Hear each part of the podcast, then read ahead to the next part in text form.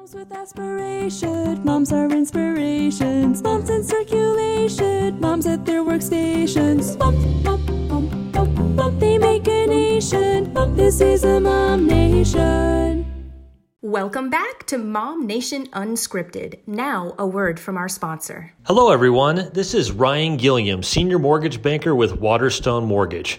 If you're looking to buy a new home or even refinance a current one, I'm able to help you find the best program and interest rate that fits your specific needs.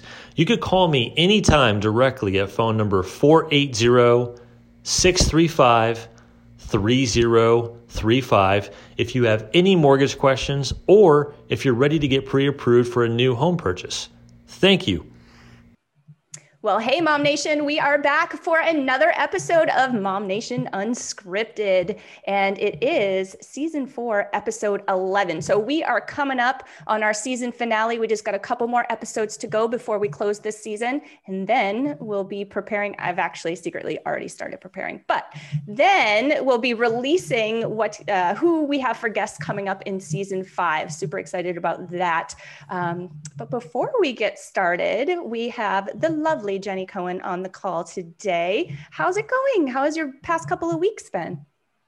It's good. It's um, birthday season every year, right around this time of the year. We're like busy with birthdays and birthday parties every weekend and trying to. Sometimes there's a birthday party Saturday and another one on Sunday. And so it's that chaotic time of year, but it's fun, keeps us, you know, from being bored. How are you?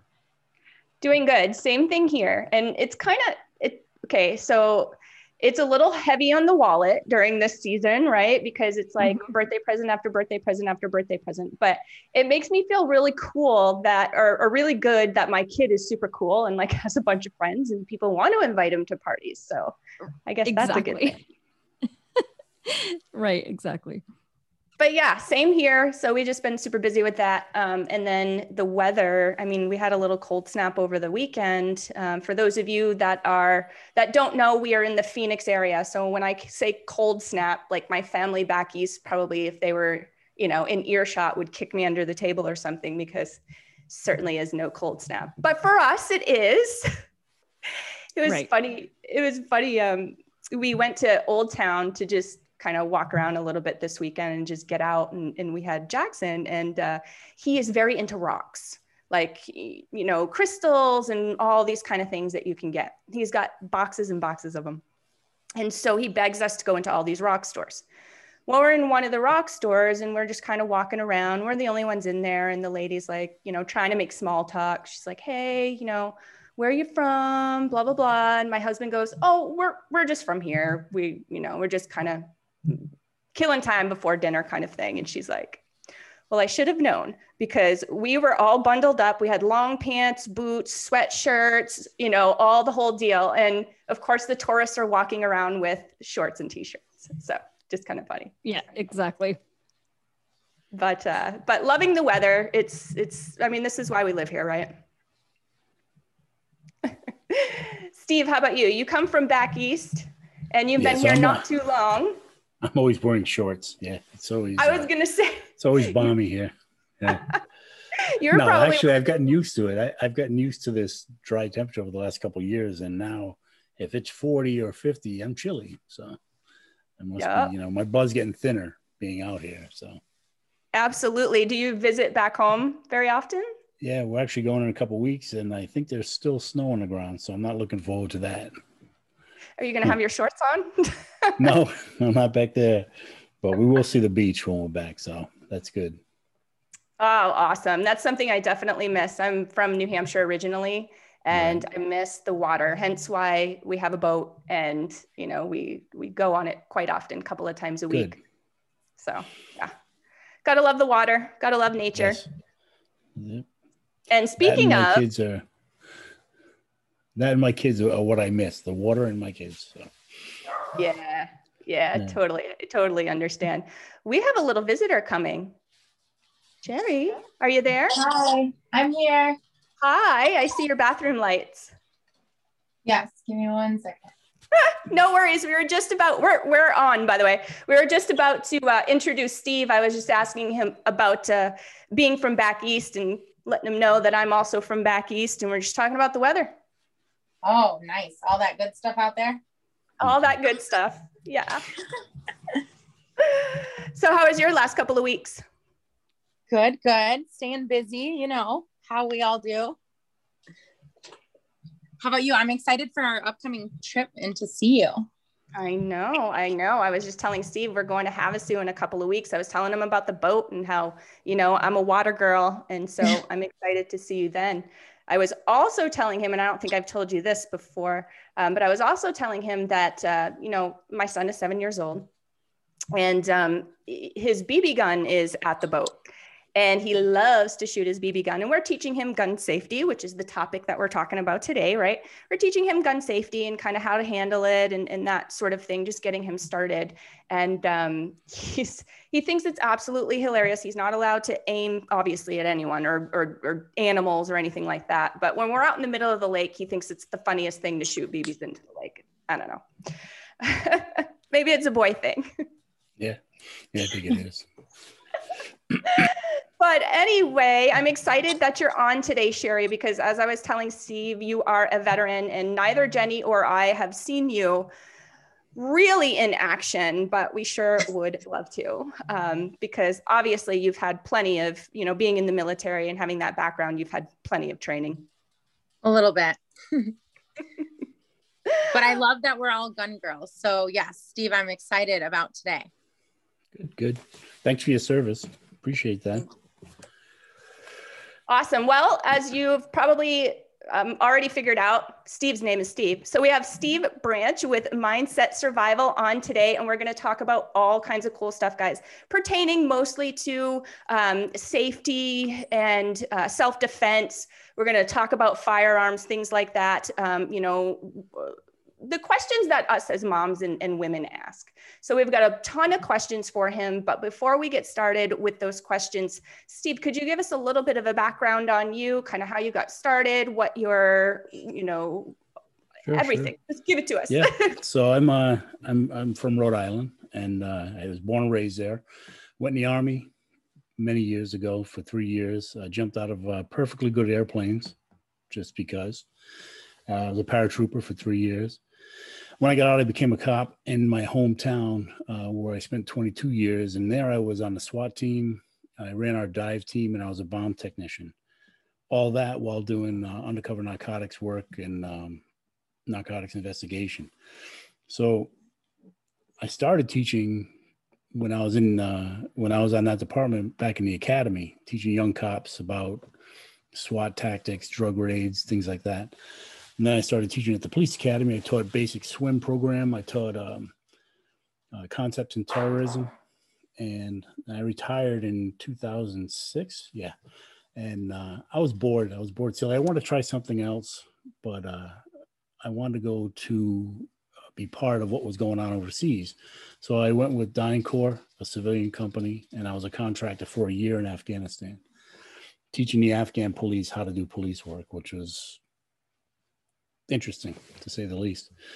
I came back and went on another police department uh, for another eight years, where I was the uh, Department Armor Range Officer uh, on their special response team, and I was the SRO at a high school, which I didn't really want the job, but I was a, I was a junior guy, so they gave it to me, and I really enjoyed it. I loved working with kids, and it was uh, the first time in my career that I actually worked directly with with children. And uh, I was assigned to the high school, but I was handling all the schools in the district. Uh, so anytime I wanted to do a class, I could go and do cybersecurity or bullying, or uh, the seniors back in Rhode Island. I don't know if every state does this, but they had to do a senior project to graduate, and seniors came to me like about my second year at the school and said, "Hey, can you teach us about firearms?" I said, "Yeah." It was just a, a guy and a girl and they wanted gun safety, which was perfect because you know um, there's always that mystery when you're younger and you don't know about guns. And I took the mystery out of that and showed them that it's just a tool and it can be perfectly safe. So every year after that, I had more students come to me, and they they would have to present what they learned in a PowerPoint in front of a panel, and uh, everybody did great on that. That that took my program. So uh, that's what I did for every summer I'd be with students teaching them gun safety. So when we moved out here, uh, I figured, you know, gun state, uh, everybody knows what they're doing, but not the case so much. You know, everybody can buy a gun and you can carry it, but that doesn't mean you have the proper training to go with it. So I didn't, I didn't get right into it out here. Um, I've been teaching all along. I was with another company back in Rhode Island, you know, teaching classes on active shooter, de-escalation techniques, uh, communicating with the police, all kinds of topics.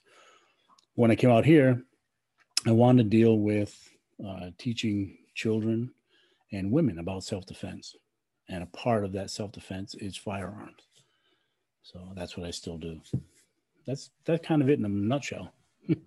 Awesome. So you have quite a background. I mean, you're yeah. you've been around firearms. You've been in this industry for quite some time. Yes, definitely. Why? And Steve, we would like to thank you for your service too. Oh, Sorry. thanks. Appreciate it. Yes. Why the focus on women and children? Tell me a little bit about that. I'll be. Uh, it's for me. Uh, it goes back to bullying. I when I was in high school, uh, junior high school, actually, there was a kid I knew, and he uh, he was getting bullied all the time, and I was big for my age, and uh, everybody kind of knew me as a big quiet kid. So I stepped in and helped him out, and it really felt good. It felt good to help somebody else out that was being bullied, and a big part of my classes teaching the kids was bullying. So I've never lost, and I think that's why I became a cop anyway, was to to help people that couldn't help themselves in any any type of situation. And that's why i was involved in so many things. Like everything that i could be involved in i, I was because i wanted to be there to help people. Like cops can't be there all the time. And and we you know police officers know that the public knows it but i wanted to be ready in case something happened. So when i came out here um, women uh, are victims more than men. It's it's a fact a sad fact. And so are children and uh, that's why I wanted to focus on that. Guys can take classes they do all the time. They have that, you know, just the appearance, and it's it's something that we need to work towards fixing. I think so. If I give women and children the tools to defend themselves, uh, then moving forward, then hopefully it'll be a better day for everybody, right? Absolutely. And it's not just about firearm training. I mean, no, you not at all. do a variety of things, right? Well, I think as, as much as uh, there's a huge interest in firearms, um, I think, and my program is that there are steps that you should take before you get to that point. Nobody wants to shoot anybody. So if there are options you have before you even get to that point of drawing a pistol or, or, or another firearm, then that that's what should be done. So we talk about situational awareness, like how to recognize a problem before it happens, how to talk to people, de-escalation techniques. We talk about open hand techniques, self-defense, and uh, less lethal options.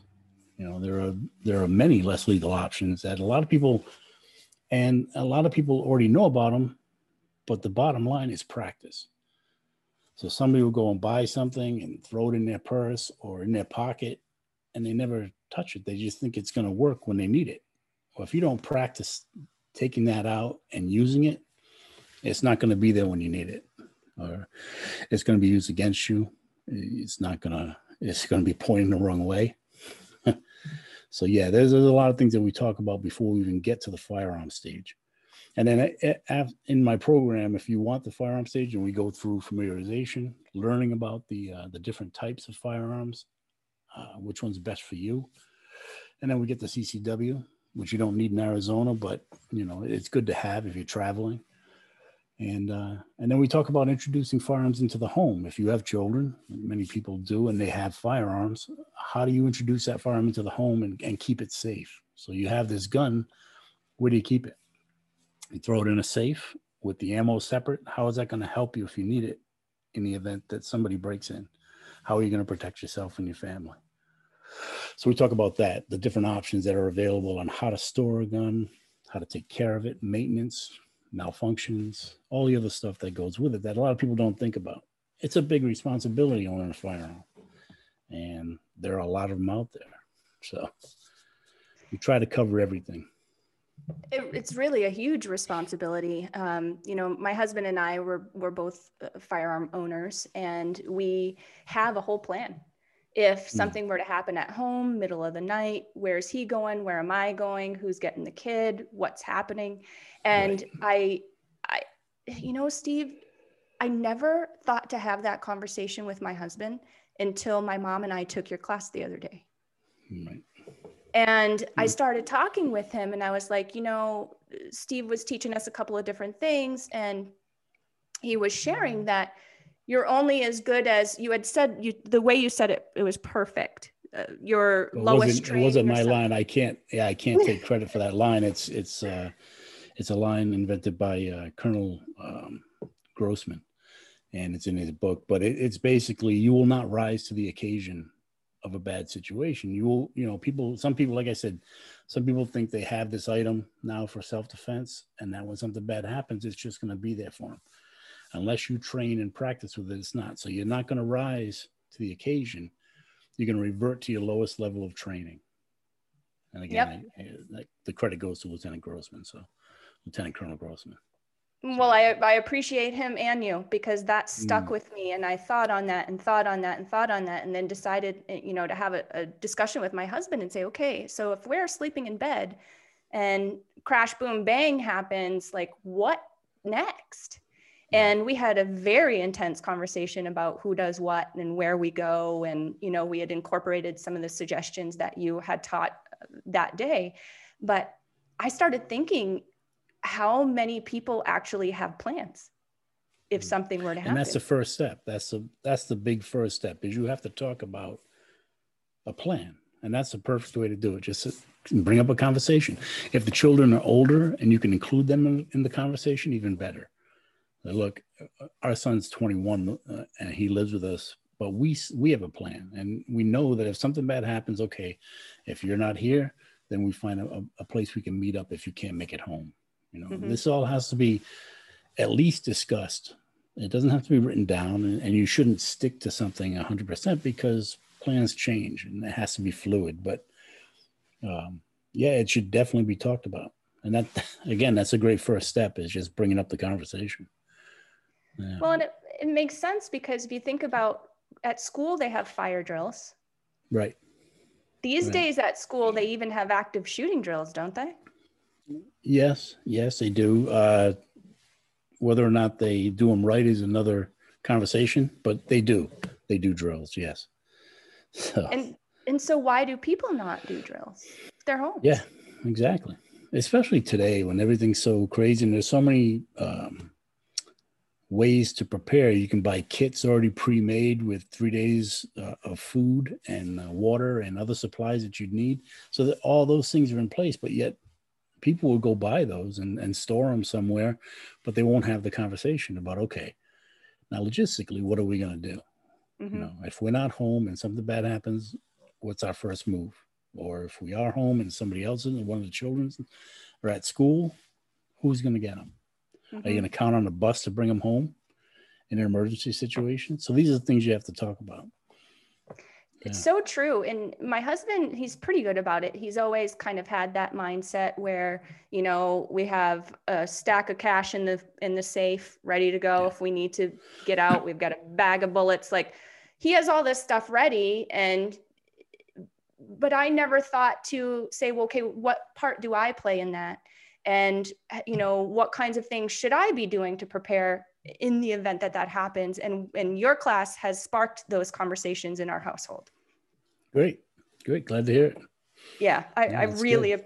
appreciate it. It makes me feel so much more safe um, mm. and just just having that one conversation with you i find myself um, just last night actually i left a, a commercial building. I had a meeting. I left. It was about nine o'clock and i would have just walked to my car and not even thought anything about it and just hopped in and not even looked around or anything, just, you know, going about my business. Well, it was dark and I remembered what you said about bushes. So I stayed away from those and just really stopped and took a good look, you know, the, your little homework list you gave me, took a good look of what was going on, um, went to my car rather quickly still keeping, you know, a good eye, ears open, all that kind of stuff. Wasn't on my phone, which I normally would be checking what I got for text messages while I was right, in the meeting. Right. Didn't do that at all. Hopped in my car. The second I hopped in my car before I put on my seatbelt, started the car, got my GPS, whatever it is, all out. I locked the doors, which I never would have thought to do before.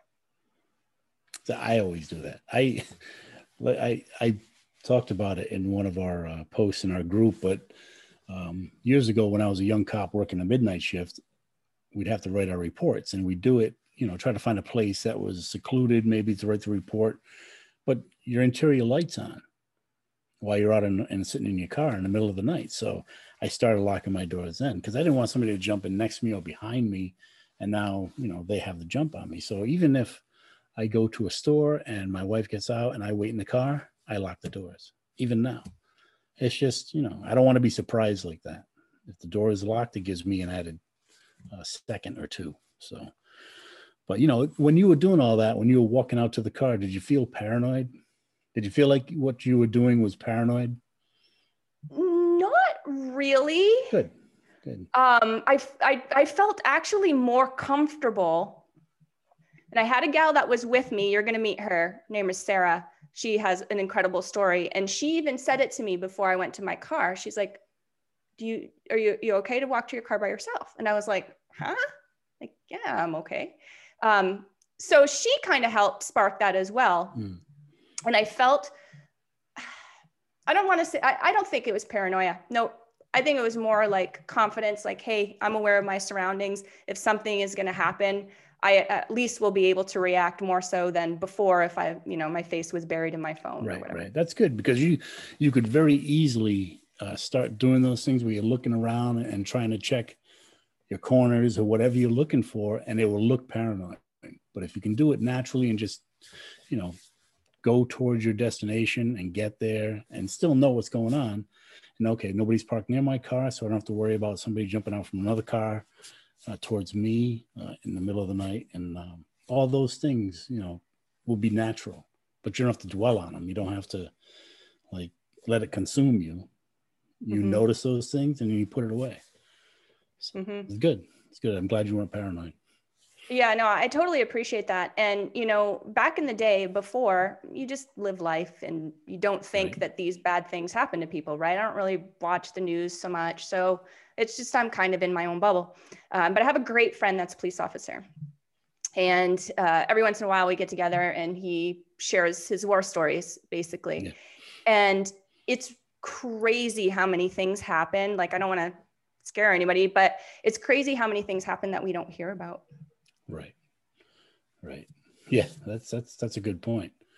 Um, most of the things, most of the uh, the high level drug raids or, or SWAT callouts that happen on a regular basis in our country, you don't hear about if they're successful. You know, mm-hmm. if somebody makes a mistake and, and something bad happens, yeah, you're going to hear about it. Or if it's a big bust that they want to get the, the name out in the news, you'll hear about it. But there are a lot of things that happen that have another cause.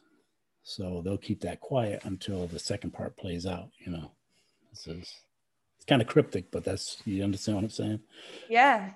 Yeah, yeah. but that's that's how it works. Right. Um it was he was telling me this story the other day about this. I couldn't believe it, which is another reason why I'm so excited to be um, enrolled with your your classes. Is um, this gentleman was waiting for his girlfriend to come to the apartment complex. It was like nine o'clock at night, something like that. So it was dark out. She texted him and said, I'm parking. I'm in, I'm in the parking lot. I'm parking. I'll be right up. An hour later, he waited an hour. An hour later, she didn't come. And he called the police. And they ended up, eh, they had security cameras in the parking lot. And what ended up happening when they were reviewing it is they saw a man drive in and um, get into her car oh. and basically abducted her and she was found later not in good shape you might imagine. So take that one step further. Why not you've made the call you let somebody know you're coming. Why not stay on the phone until you get there Good point. Yeah. not just stay on the phone, keep talking to that person, and then if, if you notice something, then you can at least at least somebody knows what's going on. That hour time span in between, you know, that was costly, obviously. Very costly. I mean, what a long time. Right. You know, he was the guy was able to get across town and did whatever he did and left her and she was found later and Yeah. and it's apparently was uh, somebody that was doing it it was like a serial killer. This is a Yeah, couple of years ago. But you i'd never think of that pulling up to my friend's house. It's in a parking lot. It's an apartment complex. Okay there's lights everywhere. There's probably people. Nine o'clock at night? I mean that's Right. not very late. No, it's not. And but it can also happen That's in broad you daylight. right. Right. You just have to be on your toes all the time because you can't pick when and where something bad is going to happen to you. Right. So you- have to be on your toes all the time. It's really unfortunate that that's the kind of world we live in now, but why not be ready for it? We can't control that part, but we can be ready. So that's so what we're trying to get out there. for for those of us that maybe need to warm up to the firearm idea or mm-hmm. Maybe we just don't feel comfortable and, and don't want to get into that um, what are just briefly a couple of other things that we as women can do to prepare ourselves to be able to defend in a situation like what i just explained Right. So the first thing is is like I talked about the situational awareness is knowing your surroundings. So many people walk around today with uh, and you'll see them uh, both headphones in. That that that's one of my pet peeves. They walk around with both, or they run, or they jog by themselves with. Now that's one of your. mo- It's a very keen sense you're hearing, and you can hear when something's changed or when something's coming up on you. So at least have just one. And even I'm in my house and I don't like to have both in because I want to hear what's going on. If I had both earbuds in, I, I couldn't hear. So that's that's the first thing is you have to be aware of your surroundings. And if you're not, then then you've already given the bad guys a door, an open door. So that's the first thing is to learn about what situational awareness is, how stress can affect the body because it does have an effect on the body um, when something bad happens. So then there are ways that you can get out of an issue before it gets to the part where you have to draw a gun. Like I said, so de-escalation techniques, talking your way out of it. Um, and police are using this more and more every day. They have to because of the the cameras and the limelight. But why not talk your way out of something? I learned early on as a young cop that you could get in a fight every night if you wanted to, just by talking to somebody a certain way. Uh, you go into a bar and there's always uh, intoxicated people in there. So if you wanted to, just look at somebody wrong and it's going to start an issue, right? so I learned that's not the way to go. You know, there, has to be a better way to deal with people. So learn how to talk to people. And there are key phrases that you say, key uh, words that you shouldn't say and then after after you learn about your situation awareness and then de-escalation techniques then you can you can study martial arts but uh, i studied for years and it's awesome. I love martial arts but if you don't have the time to and i, saw somebody post this the other day uh, they posted something like well i took i took a, a krav maga class once so i'm all set. Once isn't going to help you. Once is like giving you enough information to hurt yourself.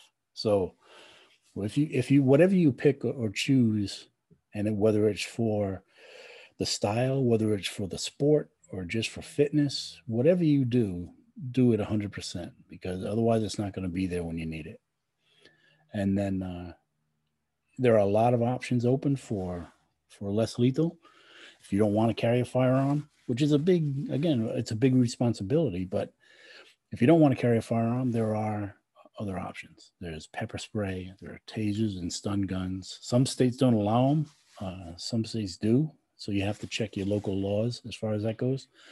Uh, there are other things. There's, there's collapsible batons, you know. There's uh, smaller items too that you can carry. Just, I don't have my keys here, but if you walk into your car, and I know a lot of women do this already, but they keep their, their keys in their hands and they have the keys coming through when they walk. So if you had to hit somebody, it's not just your fist that's going to do the damage. It, it's those keys that are sticking out between your fingers. So it's just something. At least they're doing something. And I know they make those uh, the cat's ears one now. It's a keychain, and it, your fingers go through, and it has two points for the cat's ears, and it's metal, and it would hurt.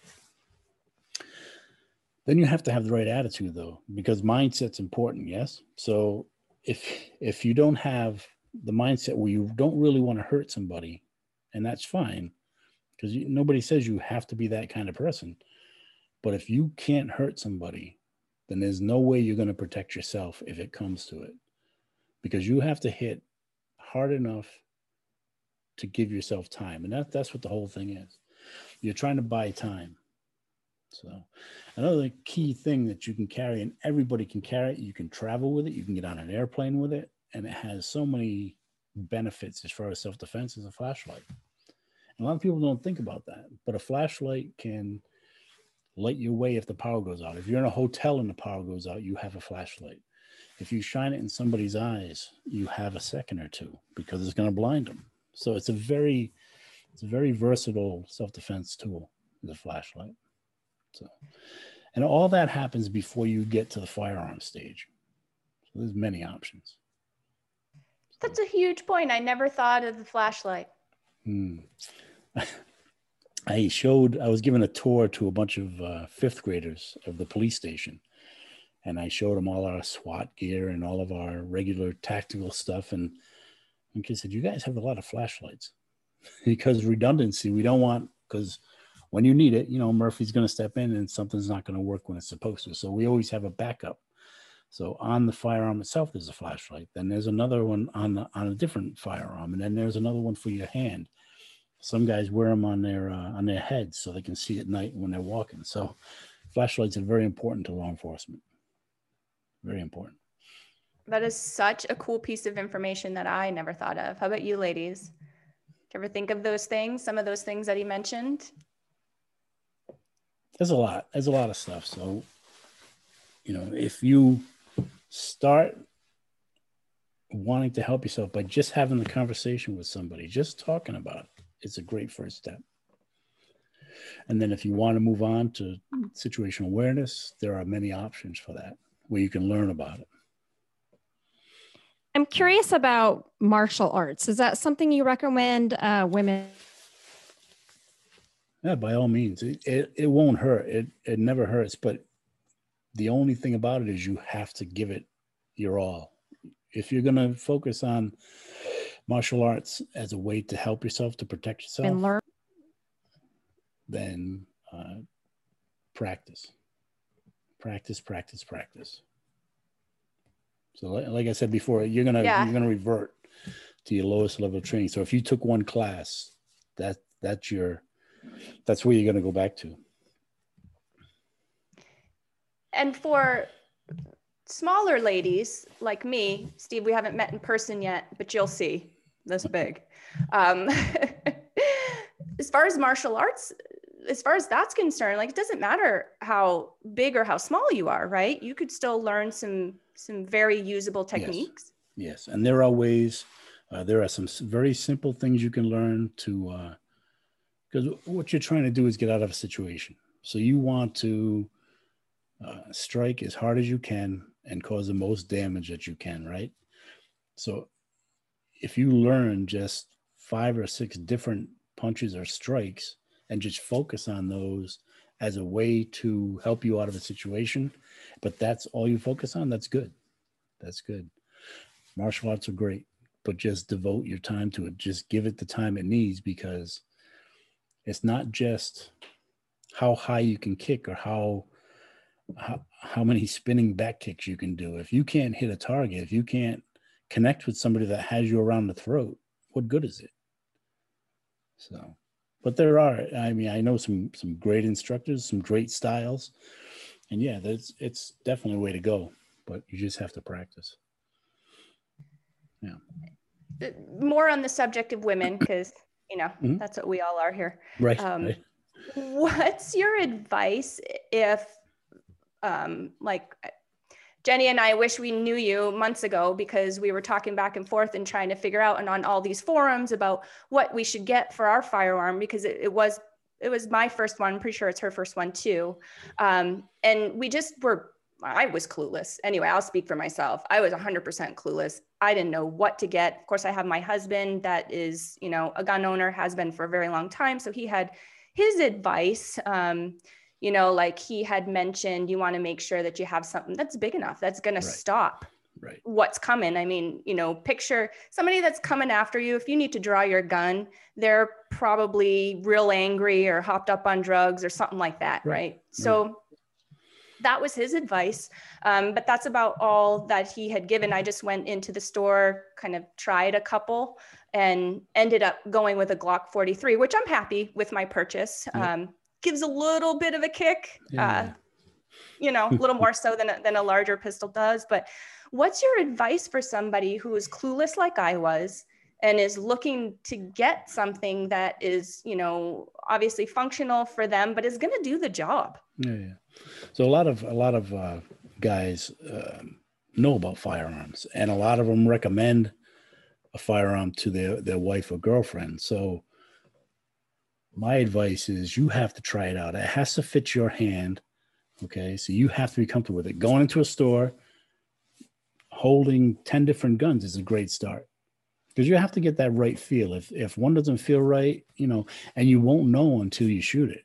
So many of the places that, that sell firearms also offer rentals so you can try it out. And it's not expensive. It's like $15 and you can try out a certain gun because you really should know about the kick. You should know uh, how it's going to feel when it goes off in your hand. It's a totally different sensation than just holding it obviously. And there are calibers that are better for target practice than they are for self-defense. Like a 22 a 22 is a great round for for learning practicing. Ammo's cheap. Uh, well not today. Everything is expensive. But um, you, can get a lot of ammo for the money. So a 22 is a great uh, learner to start with. It's great for younger shooters too. Like our, our son's first firearm was a 22 because it's easy to learn on. It doesn't have a lot of kick. You can focus on your trigger pull. You can focus on your sight alignment. You focus on your stance. The things that you really need to focus on before you get into the 45 or whatever you carry. What do you have? What kind of the 43? I have a 43. Okay. So, Jen, do you have one too? I can't hear. Sorry, I She's couldn't unmute myself. mm. I was stuck. Yes, I got a SIG uh, P365 XL, so a nine That's millimeter, um, and nice. it's compact, and I like it. So, yeah, that's what my wife's looking at. She loves that. Uh, the XL. The XL's it doesn't have that subdued sight, right? It's a regular sight on it. Correct. Yeah, yeah. That's the one she's looking at. But she wants to shoot it first, which I, I think is a is a great um, a great way to learn about whether or not you want that. Did you get to shoot it before you bought it? I had not. Um, I actually mm. couldn't find any at the couple of ranges I had went to. They didn't have any, so I found one at Bass Pro Shop and was like, you know what, I'm going for it. I just bought it, and and luckily I like it. But yeah, I, I bought it having not shot one first. Okay, so I, I had a student recently who uh, purchased a gun on the advice of somebody else, and uh, she showed up for the class, and she had never shot this gun before, and it was a 1911, a 45, which if it's a big gun. Number one, it's it's a 45, but it's also a heavy gun. It's a complicated gun if you don't know it. Uh, for a first time shooter to pick up a 1911, there's a lot of uh, things you have to know about it. So she she persevered and she uh, the first shot was a little uh, eye opening, but uh, she got used to it and and uh, she ended up shooting it very well. But it's it's not something I would recommend for a first time shooter. So no, really I have. Should, sh- yeah. Yeah, you should definitely try them out. I have shot my friend's 45 and that that packs yeah. a punch. yeah, definitely. It's a big bullet. It's it's very yep. big. Yeah. So, but the you know the nine is a a, a great round for self defense and for uh, uh, capacity. So, it's a good all around round. But I know guys that carry. I worked with a guy who carried a Desert Eagle 44 for duty. So he's a big guy, but it's it's not something that you'd be comfortable carrying. It's a very big gun. So, but yeah, definitely try them out. And uh, like I said, the stores let you practice shooting them before you purchase. So that's a great option. Yeah. So speaking of learning, you had mentioned the 22 is a great um, a great piece to learn on. How what what is your suggestion as far as um, starting to train children? Obviously, I mean, I'm of the mindset that the sooner the better that they actually are aware of gun safety and they know kind of the basics. I mean, that's right. just how I feel. I grew up in a military family, you know, always had guns around. Um, so I've always kind of known what it is and known, you know, sort of the basics yeah. in terms of safety. But what is your suggestion if, you know, a family just hasn't really been around firearms or maybe the parents have but it's not you know something that the kids have have been around. What age would you start introducing at least the safety functions? Right. Uh, as long as as old when they're old enough to pull the trigger. So uh, i had a big revolver with a heavy trigger pull. If my children could pull the trigger, then it was time to learn about gun safety.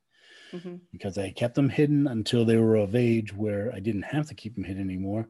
Because it's not just them you have to think about. You have to think about their friends that are going to come over and play. And then, you know, the conversation might come up. And as much as we wouldn't want it to, the conversation could come up where, hey, you know what, you know, what my dad has. You want to see it?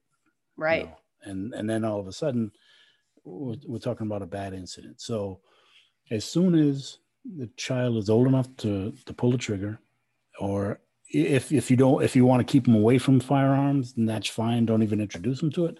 Not very realistic because you know how kids are; they're curious. Yep. You want to take that mystery out of it. Show them that it's just a tool. Show them that you know this is what it can do, and and start that firearm education young. Like there's no hard age, but at least uh, uh, 12, 13 I'm I'm, I'm going to say. But like I said, as long as they're if they're old enough to pull the trigger, then start that education and and take that take the mystery out of it.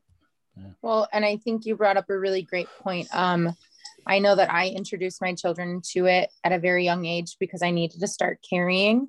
Right. Um, so I my oldest was seven at the time, and my youngest was four. So I needed to teach them about safety because I had to carry a gun on an everyday basis.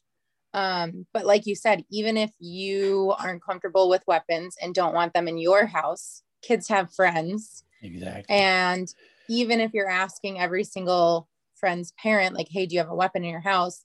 Teaching them gun safety is going to at least eliminate, hopefully, that curiosity so there aren't issues later on, regardless right. of how you feel about weapons. But um, I remember my dad taught my dad and my grandfather took me and my sister out when we were you know eight or nine.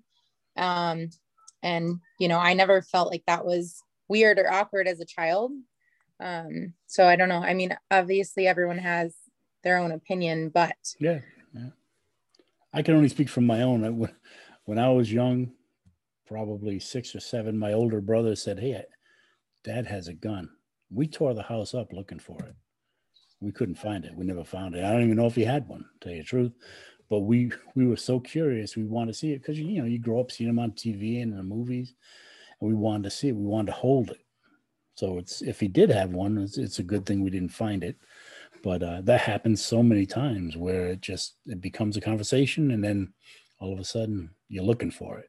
And so now, if if I knew my children, yes, they knew how to make a gun safe but also, if they went over to a friend's house and the kids came, hey, look what I found in the drawer, then they know what to do. Number one is call a parent, call an adult. And then number two, if is if you had to, at least you know to keep your finger off the trigger, you know, to assume it's loaded because we really focus on the uh, the safety rules, the firearm safety rules, and we hammer those in through the whole class, through the whole program, because if you follow the safety rules, bad things won't happen. You hear about bad things happening all the time, and it's because one of those rules is violated. So, especially with children. Yeah. I think that's so giant. And um, my son, we started him on a on a BB gun. That's yep. just kind of that's, what he's. Outdoing. He gets the function down. He gets the feel for it. Yeah, he knows that was a lever action, like a rifle kind of thing. Yep, Yeah, exactly. yeah. Yeah, it's a good. It's a. It's a. It's an important part of uh, uh, child's education, I believe. I believe is, and it's not so much that I think every child should become a shooter, but every child should learn about gun safety hmm because they're out there. No matter what anybody says, they're out there and they're everywhere. The, the the chance that your child may run into a gun at some point in his life is is pretty good. And I don't mean in a bad way. I'm just saying it just you know they go to somebody's house and you know some people are pretty careless with them. So Mhm. Yeah. Yeah, and, and you know, I will be that very proud parent if that were to ever be a situation and my kid was the one that was like, "Hey, no, like this is not something that we're going to play with. No, you know, you know, we need to call a parent. We need to." And he kind of like, you know, he's a bit of a leader himself, so he kind of like helps his friends to not get in trouble or or you know to have some crazy things happen. My husband has a really great story I wish he was here right now because I'd have him pop on and tell it. Um, but that scenario happened when they were kids, and it, he wasn't involved, but it was some friends of his, and they were they were teenagers, and they found Dad's gun, and it actually went off, Hmm. and luckily didn't hurt anybody. It blew a huge hole through the you know the wall, um, and so they had to explain that, and obviously got into a bunch of trouble. But Right, um, right. you know i mean they clearly obvious you know they shouldn't have been playing with that but if they Well, had known maybe that wouldn't have thankfully, happened. thankfully it wasn't tragic and it was just you know kids getting in trouble kind of thing. But sometimes, and you see it in the paper all the time, bad things do happen. So Mhm.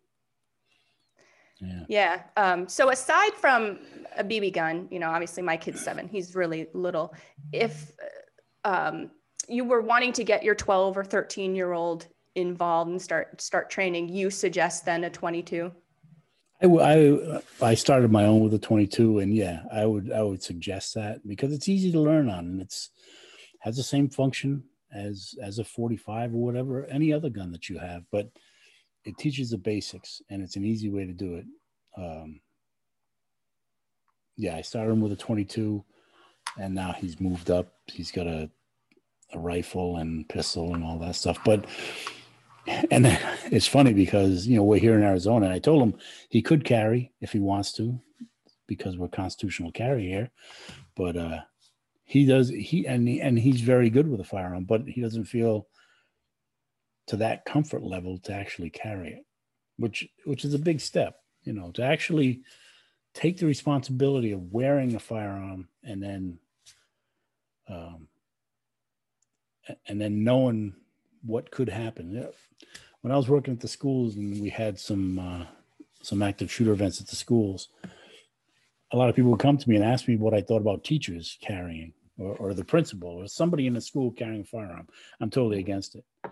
Uh, my own personal reasons, but I don't think those people that talk about that, and even even teachers were talking about, I think I should be able to carry a firearm. Okay, there's so much that go, goes into that. There's so much that goes into it. You have to you have to think about standardization. Number one, are you going to let every teacher or principal bring their own gun to school, not knowing what kind of ammunition they're using or what kind of training they have? So you're going to have to standardize. You'd have to get standardized firearms. You'd have to get standardized training, standardized ammunition, and it has to be a, an ongoing thing. You just can't train them once and then just cut them loose, because you're talking about you know, one of the other safety rules is knowing your target and what's behind it. Imagine uh, an active shooter coming down the hall of a, a crowded school and there's kids all over because there's going to be chaos and they're running everywhere. You're going to count on the vice principal to take a shot and hopefully not hit anybody else. Uh, and then if he does, and he knew this kid because it was a student also, now he has to deal with that and the psychological trauma that he's going to go through. Who's going to pay for his therapy? Who's going to pay for the aftermath, the lawsuits that are going to happen?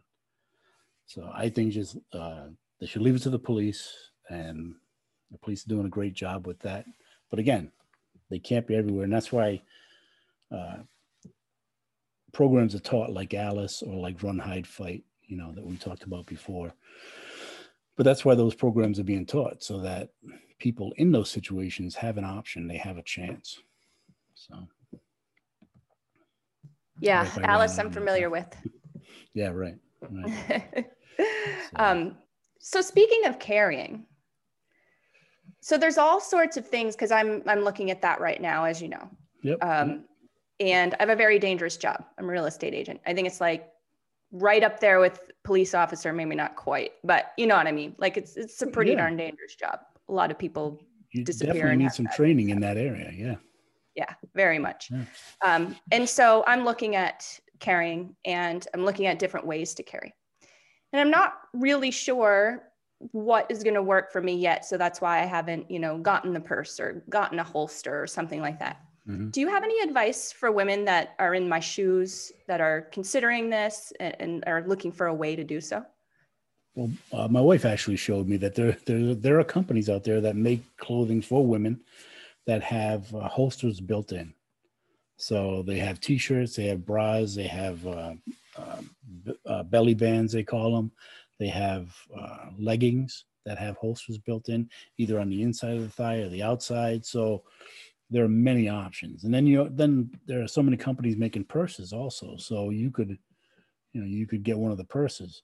I've seen, and that, that's the thing that blew me away when I came out here was so many people, women included, carrying open on their hip, you know, which is cool. You have that right. It's, it's totally your right to do it. But um, there's a lot of things that go into consideration. No matter what you pick for how to carry, there are drawbacks uh, and and positives to each one. So a purse is great because you can hide uh, the firearm, you can hide extra magazines, a flashlight, anything in there, right? But if you put it down for a second, now you're unarmed. So unless you have it with you 100% of the time, you're not wearing it. You're carrying it in your purse. And then if you go do a, real estate show and you put down the purse for a second, then you don't have that backup. You don't have that firearm to help you. So, you know, the other items, uh, uh, the other holsters that they make, they're great, but uh, it goes back to the pepper spray. Uh, you have to practice with it. If you put the shirt or the or the pants on or whatever, and you throw the gun in there, if you don't practice taking it out, where you can do it without thinking about it, then it's not going to help you. Practice is my biggest, my biggest uh, pet peeve, I guess. So yeah, but so, there there are a lot of options for women to carry. Yeah. There are, and it's kind of boggling my mind because I'm like, ooh, well, maybe I want them all. I don't know. Um, I had I had heard um, somebody had told me I don't remember who it was that carrying a holster, like carrying in a holster that's kind of outside that you can see you had just mentioned that you know seeing people yep. around around phoenix doing that actually could make you a target. Yeah. Well think about it. If you were a bad guy and you go into a store to rob the store and you're looking around the store and it looks easy but then you see that one person over in the corner buying something and, and they're wearing a gun in their hip who's going to be your first target you're going to take out the threat right so the, on the other hand, is it a deterrent? Is wearing an open firearm a deterrent? And it is because there's not many people who want to mess with somebody who's armed, unless you know you, you may be crazy or or maybe uh, under the influence of something, and you don't think that that person knows what they're doing, or you think you're faster. Either way, it's going to be chaotic to say the least, right? So, yeah, there are drawbacks to wearing, uh, you know, cops have to do it because you know unless you're if you're in uniform you have to wear a, a, a gun on the outside. Mm-hmm. so cops spend a lot of time training retention. And if if you're just a, a, civilian and you're carrying open how many times have you practiced retaining your handgun while somebody's trying to get it out of the holster? And is it a strong enough holster to stop that from happening mm-hmm. so there are different levels of holsters that that can help you one two and three and four and you know you have to know how they work because you have to be able to get the gun out quickly and you have to also be able to stop somebody else from getting it out to use against you. So those are some drawbacks for for open carry. Concealed carry there's a lot of drawbacks there too because you have to practice getting it out. If you're wearing it in your in your waistband then you have to move the shirt or the jacket to get to it right if you don't practice that then that's an added few seconds of you fumbling trying to get you know to the back of your shirt, but everything has to be uh, thought about. And there's a, like I said, there's a lot of companies selling stuff and and it's fantastic. The the the amount of products that are out there is great because you can just pick and choose. Mm-hmm. But just know the the benefits and the drawbacks of each one. You know. Yeah, the the out in the open carry just kind of makes me nervous is especially mm. as a woman i feel like not only could i be a target in a situation like you just described um, but also guns are going up in value who's to say somebody is not going to be like i'm gonna follow her home because uh, i know she has a weapon in the car or i know that she has one in the house or what else is in the house you know what Good i mean point. that kind of thing Good point yeah yeah because guns aren't cheap no. so just stealing the gun is is a is a good payday. So yeah, you're right. Good yeah, point. so a little worried about that. Um, another question that I have about carrying is, um, do you recommend? And this is, I, I anticipate the answer is going to be case by case, but do you recommend uh, keeping one in the chamber? Yes. No, no case by case. It's just. Oh, okay. Otherwise, otherwise, it's it's a big piece of metal you know, when I was in the army, and this was back in 79 to 82, you know, we were working uh, police work. I was a military policeman, and they would tell us we weren't allowed to, to chamber around in our 45s. They wanted us to go on the street and conduct law enforcement operations without a gun that was loaded. You can't do that you can't do that. If you know, it, just the uh, the added time it's going to take you to chamber around, and if everything goes smoothly and Murphy doesn't interfere, and and you can get the gun to battery before something before you have to actually use it, you know, that's very iffy. I know, I know, I know a lot of people say that you should do that for safety reasons, and it just gives you that extra second so you don't pull the trigger inadvertently and do something you didn't want to do. But that goes along with what I was talking about before. Once you commit to something, once you commit to saving yourself, then you have to commit. You have to give it 100%. Right. I mean, if you're going to carry, you might as well go all the way, right? Yeah. Yeah. Otherwise, you just carry around a hammer. It's the mm. same thing. Just carry So, how do you work up the courage to to carry with one in the chamber. Do you recommend starting out maybe with no magazine in just to get used to having your gun on you? How do you get up to that point? That's a good question because i my wife and i have been talking about that and i said why don't you why don't you take this one with you today just to see how it feels to, to carry even though she doesn't have the the the clothing that has the holsters but why not just do that? So you kind of get used to it. And she did a couple times knowing that i was armed so and we were going to be together all day but yeah. Uh, training. You just have to keep training. You have to keep doing it to get used to it, even if it means just wearing around the house. Like wear around the house just to feel what it feels like to carry that, you know, 27 ounces on your leg or, or, or in your bra, however you're going to carry it, it's definitely going to be a weight difference. I've been carrying since I was 19 years old in one form or another. When I retired after 22 years in law enforcement, I still wanted to carry but I only had a 1911. So I'm like, this is a big gun to carry every day, especially when I don't really need it. When I don't, you know, I we can always need it, but not that I, it wasn't my job. So to carry something that big, uh, so I switched to a smaller gun. Um, I missed it and I went and got another one. But anyway, that's just me. Um, but yeah, you have to you have to get used to it. And wearing around the house is a great first step. And then if you know you're going to go to the range, just wear it from home to the range. So you, you're ready to get there. And then, you know, baby steps kind of thing. And then you'll get used to it. Um, a lot of, you know, you're going to have that argument in your head too. You're going to say, well, do I really need it? Nothing bad's happened to me in the last 20 years. So why worry about it now? Well, unfortunately, we can't pick when bad things are going to happen. So it's an insurance policy, right? Hopefully, you'll never need it but if you do, it's there. So. Mm-hmm. So true. I sometimes late night watch these crime shows. I don't know why I do this to myself. I really don't. Like, you know, 11 o'clock at night and I'm watching murders and stuff. And I'm like, oh, God, I'm not going to sleep now. Maybe that's why I don't sleep, you guys. I'm watching crime shows. Um, but what you just said just kind of reminded me of of a situation. Um, I don't even remember, so I'm not even going to quote which show it was. Um, but it was this grandma she was like in her 70s and her kids were always like you know you shouldn't be living alone anymore. If you are you should have a big old rifle or something you know? Um, and she just kept saying i've been here 70 years nothing's happened to me yet nothing's right. going to. Wouldn't you know it one night she gets raped and murdered. Saddest thing right. in the world. You know? And and i certainly don't want to be that grandma that that happens to just because i've been you know, fairly safe for the majority of my life. You just can't make right. that prediction. Right. So why not be ready? Even if it just means, yeah. you know, taking the class in situational awareness and learning about the dangers that could be out there. Because once you once you do that and once you get comfortable with knowing your situational awareness and getting getting used to it being there, you're gonna want more. You're gonna want to take the next step and learn more. So but that's the first. That has to be first in the, you know, in your education as far as if you go if you're going straight for the firearm that's great that's fine but just know that there are options before that and you don't have to go right to the firearm so mm-hmm.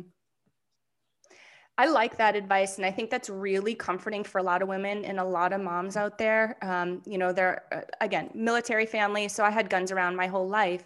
Uh, but there are people out there that have never seen one or right. touched one or, or, been in the same room with one before, mm-hmm. and they're raising families and feeling really nervous about it. And I, and I can totally understand. So I appreciate that advice. Steve, how can we connect with you if somebody wants to get in touch? Um, I know that you do some one on one stuff, you do some class stuff.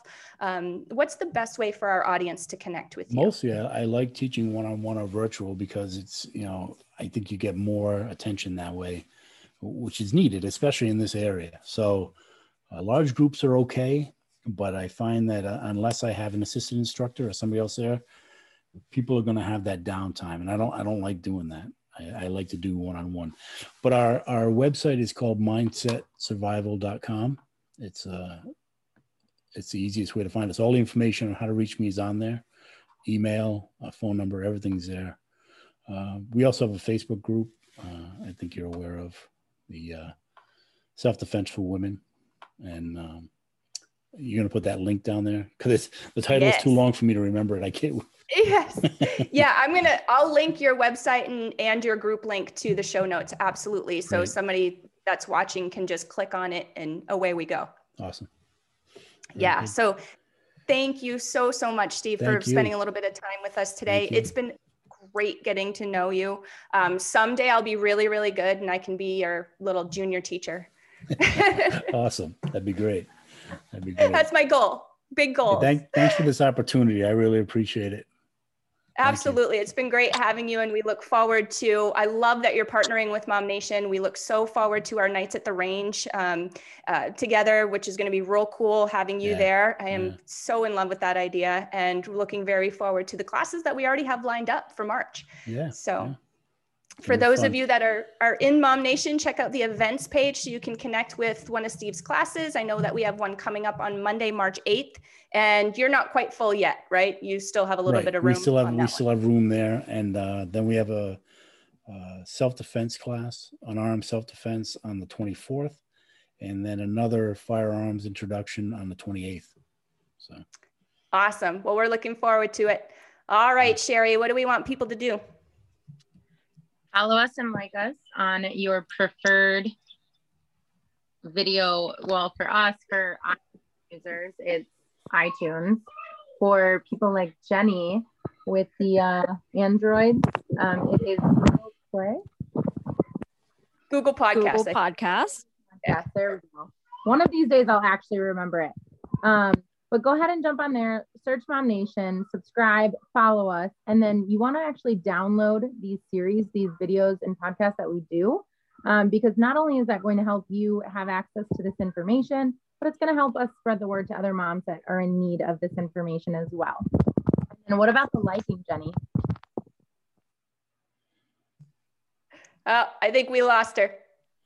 Oh, no, she's muted you don't give us a five yet, just wait, listen to a couple more episodes, and you will learn to love us.